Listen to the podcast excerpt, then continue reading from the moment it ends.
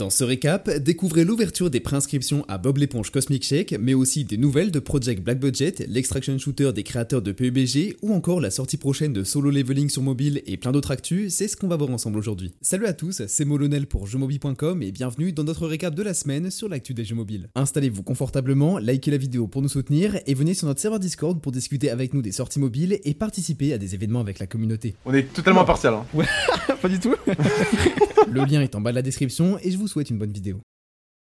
Allez, on débute ce récap avec l'ouverture des préinscriptions à Bob l'éponge Cosmic Shake sur le Play Store et l'App Store. Le portage de la version PC et console que j'ai pu tester à la Gamescom 2022 va finalement débarquer sur mobile avec ses 7 mondes enchanteurs, son platforming charmant et tous les habitants de Bikini Bottom que les fans adorent. Accompagné de Patrick, vous pourrez profiter de Bob l'éponge Cosmic Shake pour 10€ dès la sortie du jeu sur les stores le 12 décembre prochain. Le jeu Soul Knight Prequel se lance à l'assaut de nos smartphones. Cette action RPG en pixel art vous invite dans son univers chibi, seul ou avec vos amis, à la recherche d'un maximum de butin. Avant les événements du jeu, retrouvez un casting de personnages tout à fait reconnaissables pour ceux qui ont joué au titre original. Apprenez à créer des synergies de folie dans votre build et massacrez tout ce qui croise votre route grâce à de nombreuses classes et compétences hybrides. Lootez tous les items sur votre route pour choisir parmi plus de 900 équipements et créer votre stuff parfait. Ou sinon, faites équipe avec vos amis en ligne ou réseau local et profitez de l'action mais aussi du contenu saisonnier et de la détente cosy en village avec vos potes. Un peu de jardinage entre deux brochettes de mobs, ça ne peut pas faire de mal. Si je vous dis attrapez-les tous, vous me dites Koromon, non? Je pense que vous devez inverser avec un certain dans tous les cas, c'est bien Koromon qui sort cette semaine en version globale, un Pokémon-like ultra complet sur Android et iOS. Le jeu était déjà dispo sur Android depuis un moment, mais c'est l'occasion idéale pour vous mettre dans la peau d'un jeune chercheur de Luxolis en quête des 6 titans et des 120 créatures uniques à collectionner qui peuplent la région. Vous pouvez tester le début du jeu gratuitement, mais il faudra ensuite débourser 5 euros pour débloquer la suite et profiter de l'aventure complète de Koromon. Vous y retrouverez plusieurs modes, des mini-jeux et des options de personnalisation à découvrir, et promis, c'est un JRPG très mignon qui vous rendra nostalgique. Chargez votre Musou et préparez-vous à un déferlement de compétences et de combos pour la sortie de Dynasty Warriors M. Cette licence culte du jeu vidéo atterrit finalement chez nous après un soft launch en Asie et propose tout son contenu original avec 50 officiers variés, du hack and slash à la troisième personne et 13 régions à tester dès maintenant en téléchargeant Dynasty Warriors M gratuitement sur Android et iOS. Les concurrents à Fall Guys sur mobile sont déjà bien installés, surtout Stumble Guys. Eggy Party, qui est en lancement progressif, vise lui aussi une part du gâteau, mais un nouveau challenger entre dans l'arène cette semaine. Project Fun Party reprend les skins et l'univers coloré de Fall Guys avec sa physique what the fuck et ses courses compétitives en multijoueur. Pour l'instant, le jeu se limite à un early access au Canada sur Android, mais connaissant Tencent, ça visera sûrement une échelle internationale par la suite. En attendant, pour y jouer, il vous faudra un VPN.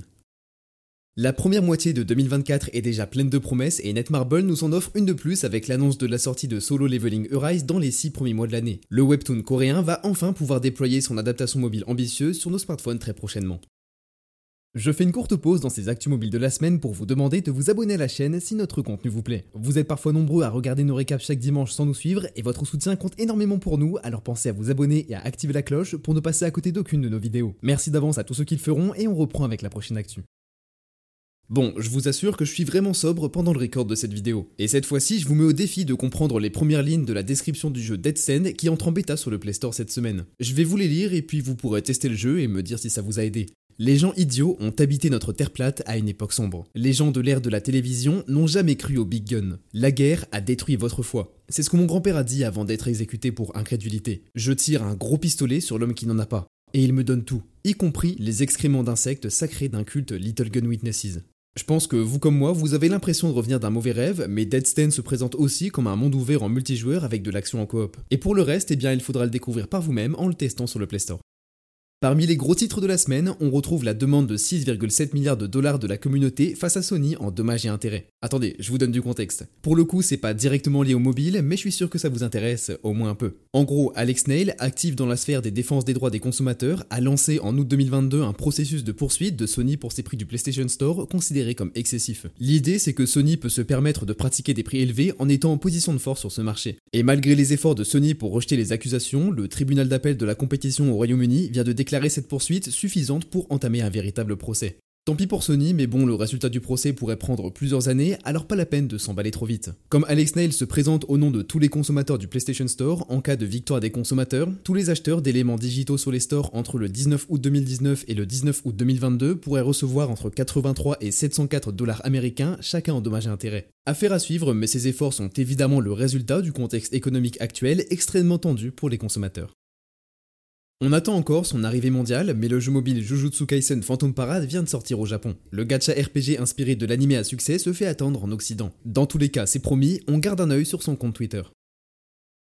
Vous le savez, la fin de l'année approche et en plus d'un vieux barbu chargé de cadeaux, on a aussi droit à de nombreuses annonces d'anticipation sur les sorties de 2024. On peut dire que ça fait un peu partie des cadeaux de la haute. Le mystérieux Project Black Budget de Krafton en profite pour caler sa date de sortie dans la deuxième moitié de 2024. Comme quoi, on n'aura pas à attendre très longtemps. Cet extraction shooter en PvPVE dans un open world de la licence PUBG est quasiment le seul à avancer sa date de sortie sur le calendrier au lieu de la retarder. Normalement, le titre devrait se poser sur PC, console et mobile dans un an et d'ici là, vous pouvez toujours vous entraîner sur Lost Light, un excellent TPS mobile. Le MMORPG de Tencent et cousin de Genshin Impact s'offre une version 3.4 avec une bonne dose de contenu. Tower of Fantasy ajoute la carte complète de la nouvelle zone du comté interdit de Villemarais avec par exemple le canyon Neige le pont de l'oubli ou encore les ruines de Jade. Les nouveaux territoires recèlent de nombreux secrets mais aussi le deuxième boss de monde de Villemarais, Obscurité Merbelle et le nouveau simulacre Nanyin. L'auto-battleur chouchou de Riot Games prépare la saison des fêtes en musique. Pour sa mise à jour Remix Rumble, Teamfight Tactics propose une méta musicale relativement unique. Riot s'offre aussi une cinématique d'annonce ultra stylée portée par Steve Aoki pour mettre en lumière ce set original. Sur le terrain, choisissez vos unités selon un style musical précis et mélangez les inspirations pour créer une bande son électrique. Les champions disco, country, EDM et d'autres genres musicaux vous attendent en jeu depuis le 21 novembre dans TFT et son set Remix Rumble sur mobile et PC. Pokémon n'est pas seulement une collection infinie de petites créatures mignonnes. C'est aussi un empire qui a l'air complètement mégalo quand on l'écoute dans l'interview du média The Guardian. On y apprend que Takato Utsunomiwa, le visage de Pokémon en direct, doit, je cite, passer toute sa journée à penser à Pokémon et garder Pokémon en vie pour des centaines d'années en s'assurant que la licence nous survive largement. Eh bien, ça fait déjà un quart de siècle, mais il en reste un paquet pour atteindre cet objectif. À Vancouver, NetEase fonde un tout nouveau studio, Worlds Untold. Cette nouvelle entité du jeu vidéo naît en association avec son PDG actuel, Mac Walters, qui a travaillé sur Mass Effect et fait partie de l'industrie gaming depuis déjà 20 ans. Le Twitter, ou X du studio, précise que Worlds Untold travaille sur le développement de jeux AAA de type action et aventure dans des mondes si vastes qu'ils ne tiendront pas en une seule histoire. On peut donc envisager la création de toute nouvelle licence chez eux avec NetEase en soutien qui leur donne les moyens financiers, humains et l'expertise d'atteindre leurs grandes ambitions. Si vous aimez les platformers skillés mais faciles à prendre en main, vous allez apprécier la prochaine annonce. Crescent Moon Games vient de dévoiler le lancement de Gears Forever, la suite du jeu Gears original qui arrivera sur l'App Store le 6 décembre prochain. Pour vous présenter le jeu précédent en quelques mots, vous contrôlez une bille à travers des niveaux steampunk remplis d'engrenages et en swipant ou en maintenant votre doigt sur l'écran, vous pourrez modifier les mouvements et la stabilisation de la bille sur les plateformes. L'objectif c'est de récupérer les points bonus et de terminer le niveau le plus rapidement possible. Gears Forever est le successeur spirituel du premier jeu et propose un environnement plus fantasy et mignon, mais il faudra attendre le 6 décembre pour le découvrir.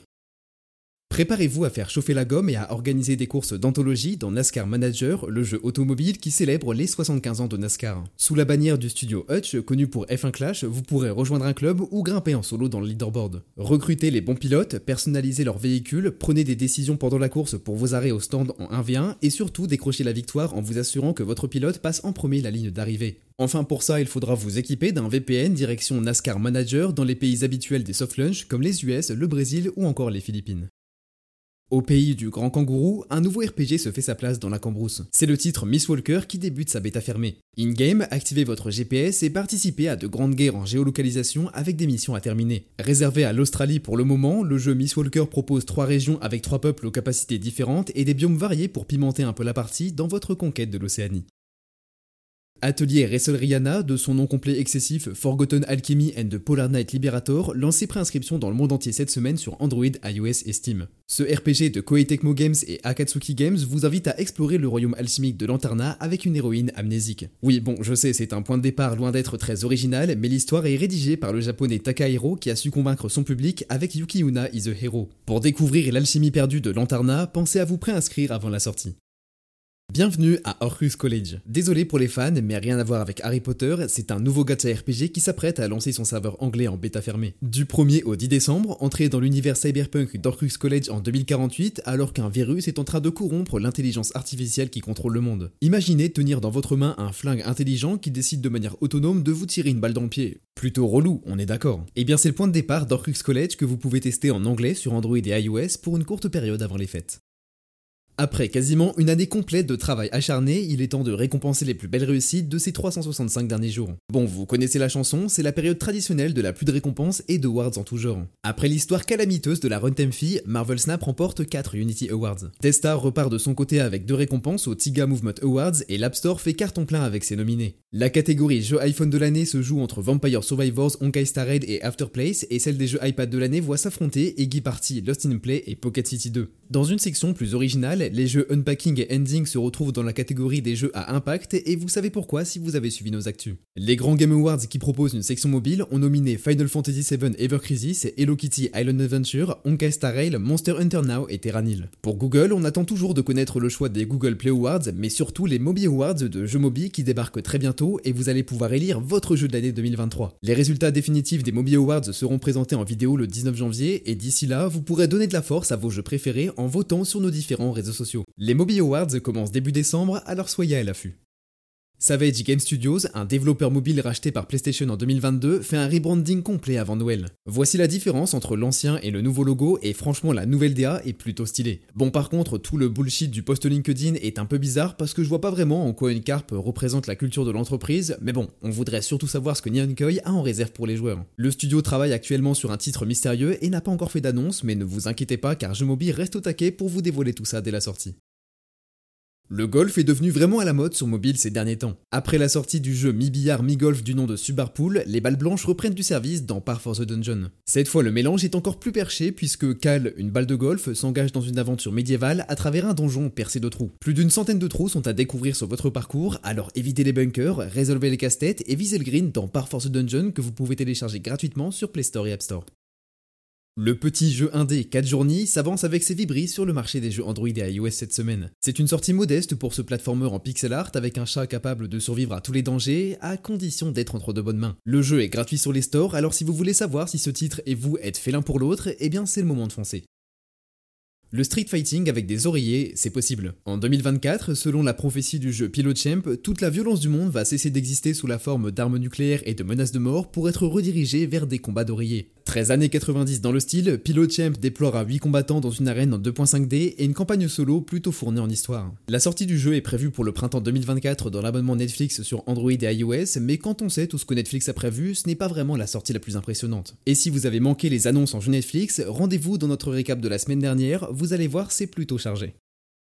La polémique de la semaine tourne autour des Game Awards et de la nomination du jeu Dev the Diver dans la catégorie des meilleurs jeux indépendants de l'année. Il y a quand même une sacrée ombre au tableau, et là je parle du nombre d'1,8 milliard de dollars, puisque c'est le résultat financier positif généré par Nexon cette année, et que Dev the Diver appartient justement à une filiale de Nexon. Autant dire que ce n'est pas très juste pour la concurrence indépendante avec des moyens humains et financiers clairement limités. Ça fait enrager les développeurs indés qui vivent des temps difficiles avec une concurrence toujours plus forte et un marché du gaming vraiment saturé. Mais la vérité, c'est qu'il n'y aurait pas vraiment besoin de catégorie indé aux Game Awards si les indés avaient eux aussi leur place dans les autres classes qu'on réserve aux copains des double et triple A de 2023.